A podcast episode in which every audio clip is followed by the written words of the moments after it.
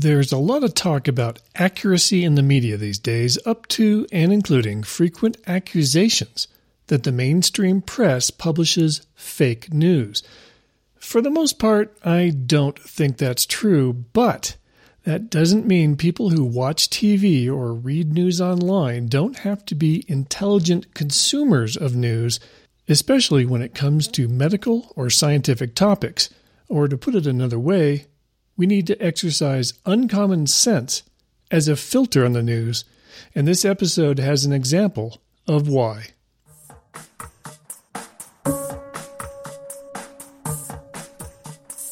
Welcome to Uncommon Sense. I'm Randy Cassingham. This is a look back on a story from issue 1223 of the This Is True newsletter from about a year ago which will be included on the show page at thisistrue.com slash podcast 9. It's called Secondhand Smokescreen, and it illustrates something that really drives me crazy about the news business. I'm going to read you the story verbatim. One of the facts that marijuana legalization proponents like to point out is that even the Federal Drug Enforcement Administration admits there's never been a single documented death from a marijuana overdose. So when a medical case report published in the journal Clinical Practice and Cases in Emergency Medicine noted that a child had died in a case associated with cannabis in Colorado where marijuana is legal, headlines blared that the first marijuana overdose death had been recorded. Nope. First, the boy was not any sort of pot user. He was just 11 months old and lived in a hotel room with his parents, who admitted they had marijuana when a blood test on the boy found THC, presumably from secondhand smoke. To make things clear after the headlines went viral, Thomas Knapp, one of the two doctors who wrote the report, said it categorically. Quote, We are absolutely not saying that marijuana killed that child. Knapp has the credentials to know. He's the director of medical toxicology at St. Luke's University Health Network in Bethlehem, Pennsylvania.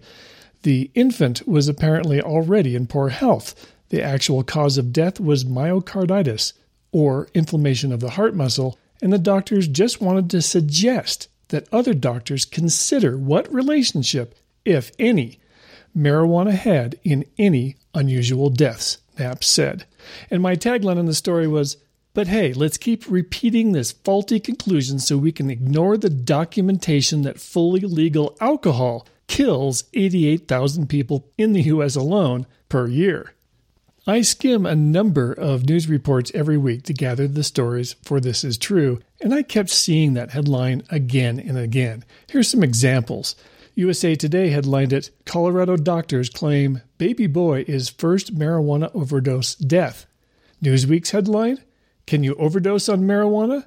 Baby becomes the first ever death from ingesting too much cannabis, doctors claim and the one that I used to illustrate the story on the show page from the New York Daily News. Baby boy is first marijuana overdose death, doctors claim. The two doctors who wrote the case report in the medical journal, and let's be clear, a case report is definitely not a study of any kind, just a report, are based at the Rocky Mountain Poison and Drug Center here in Colorado. As I researched the story further to talk about it in the podcast, it appears that the doctors that treated the boy think that his blood levels of THC, the active ingredient in marijuana that produces its high, were high enough that his ingestion was probably not from secondhand smoke, but rather probably due to oral intake, such as so called edibles like a THC laced gummy bear. The thing is, that's not something that could kill a kid either. Colorado emergency room physician Dr. Noah Kaufman says there's so many things that caused the problem that this poor baby had that we're not even close to saying it was definitively a marijuana overdose. That problem, again, was myocarditis, the boy's actual cause of death. Dr. Kaufman says Allergies can cause this. What if the kiddo was allergic to the carnauba wax or whatever is in a gummy that's not the marijuana? So here's the thing that really bothers me about this chain of stories that led to all these headlines. The New York Post gave its source as the Reno Gazette Journal. Does that newspaper in Nevada have reporters in Denver? Nope. Their story, I went and looked, was actually a reprint of a story by KUSA TV in Denver. So, why did the New York Post mention the Reno newspaper at all? Why didn't they just go to KUSA TV's website where I found the story and get the report directly from them? Not that they necessarily got it right either, but it would avoid the telephone game of the original story being interpreted by a newspaper and then that being reinterpreted by another newspaper, and so on and so on, echoing the erroneous headline again and again. Now, Newsweek's report at least said the doctor's, quote, conclusions are controversial, and they did pull some quotes from KUSA TV in Denver. But what exactly was the conclusion the two doctors actually put in their medical journal case report? I looked it up. Quote, we believe there exists a plausible relationship that justifies further research into cannabis associated cardiotoxicity. Unquote. That's it. It's plausible that there could be something that justifies further research, and certainly not a conclusion even close to. We have proof of the first overdose death from pot. Yet that's exactly what the headline said. Here's something else that Newsweek has in its article that's still online. I looked at it before recording. It says, quote, no death from a pot overdose has ever been reported according to the FDA. The FDA is the Federal Food and Drug Administration. They link that word FDA to the actual report from the DEA, the Federal Drug Enforcement Administration, a totally different federal agency. And its so called data drug sheet on marijuana, which, yes, clearly states it very succinctly quote, no death from overdose of marijuana has ever been reported. But what sloppy reporting from Newsweek on what would be an important story if only it was true. They can't even get their federal agencies right. So if you're using your uncommon sense filter right now, you might be asking, where did my taglines claim come from that there are 88,000 alcohol deaths every year? That came from the Centers for Disease Control and Prevention. Here's the relevant paragraph from their data and statistics section of their website, which I'll link to in the show notes. Quote, Excessive alcohol use is the leading cause of preventable death. Period. This dangerous behavior accounted for approximately 88,000 deaths per year from 2006 to 2010 and accounted for 1 in 10 deaths among working age adults aged 20 to 64 years. Excessive alcohol use shortened the lives of those who died by about 30 years. These deaths were due to health effects from drinking too much over time, such as breast cancer, liver disease, and heart disease, and health effects from consuming a large amount of alcohol in a short period of time, such as violence, alcohol poisoning, and motor vehicle crashes. Unquote. Those are shocking numbers. And that's just deaths. That doesn't even count the wreckage that they're causing before they die the car crashes, the DUI arrests, the child neglect. Now, I do use a little bit of alcohol myself on average, a drink or two per week. So I'm not some temperance lecturer here. And while I did vote for Colorado to become the first state to legalize recreational marijuana because I believe adults should have the choice whether to use it, I've exercised my now legal choice myself, and my choice was to not use it. I've never used pot, not even once, before or after it became legal. But if I was getting chemo for cancer and it helped with pain or helped keep my appetite up to help me fight off the disease, you bet I'd use it, and everyone deserves that choice. Now, some people think marijuana should be illegal because of impaired driving.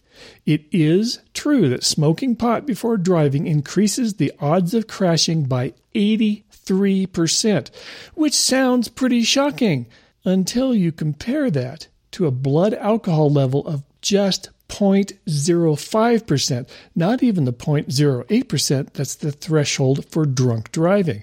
0.05% increases the odds of crashing by 675%. Now, where did I get that?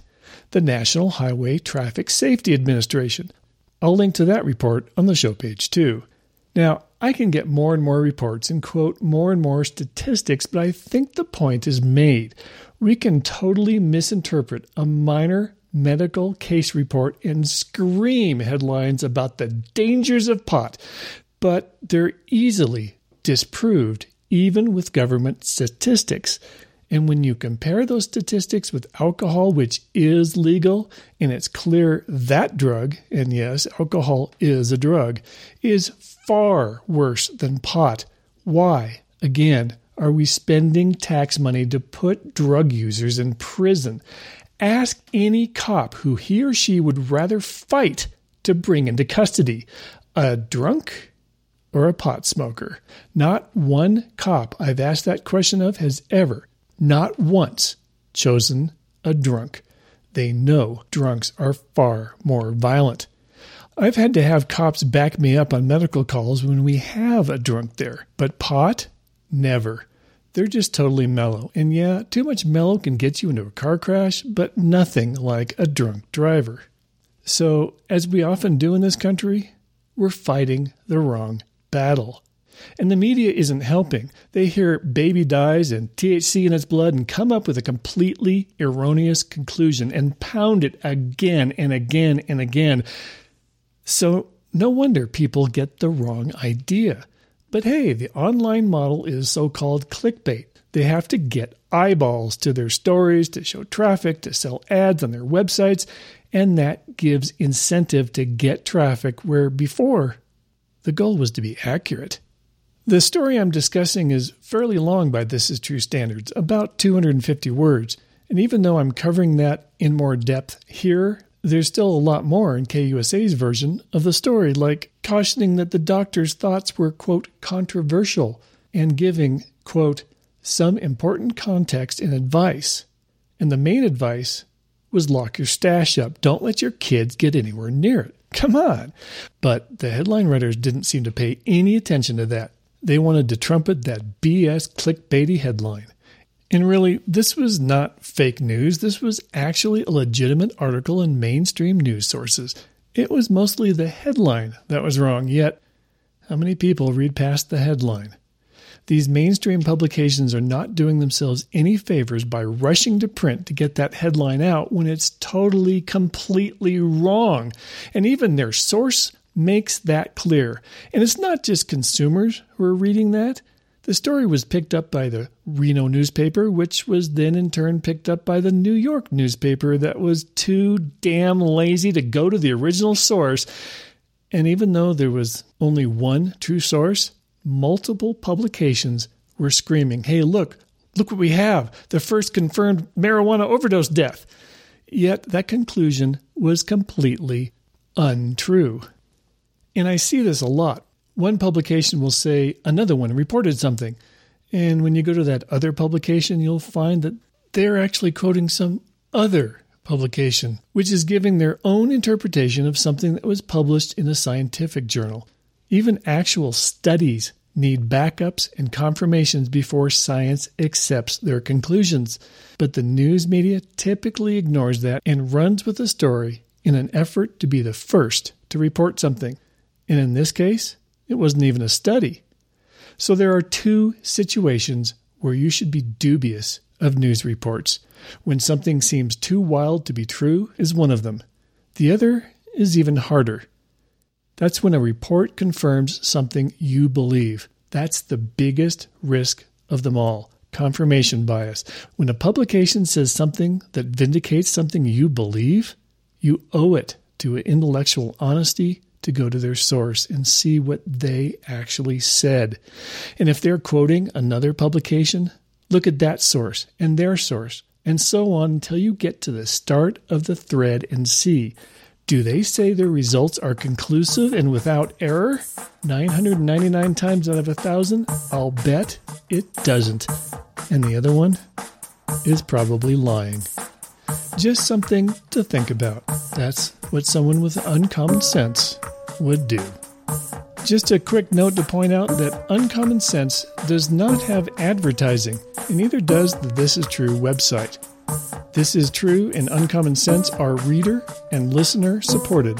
When you check out the show notes for this episode at thisistrue.com slash podcast 9, consider clicking the contribute button in the sidebar. That's how the newsletter and this podcast keep going. I'm Randy Cassingham, and I'll talk at you later.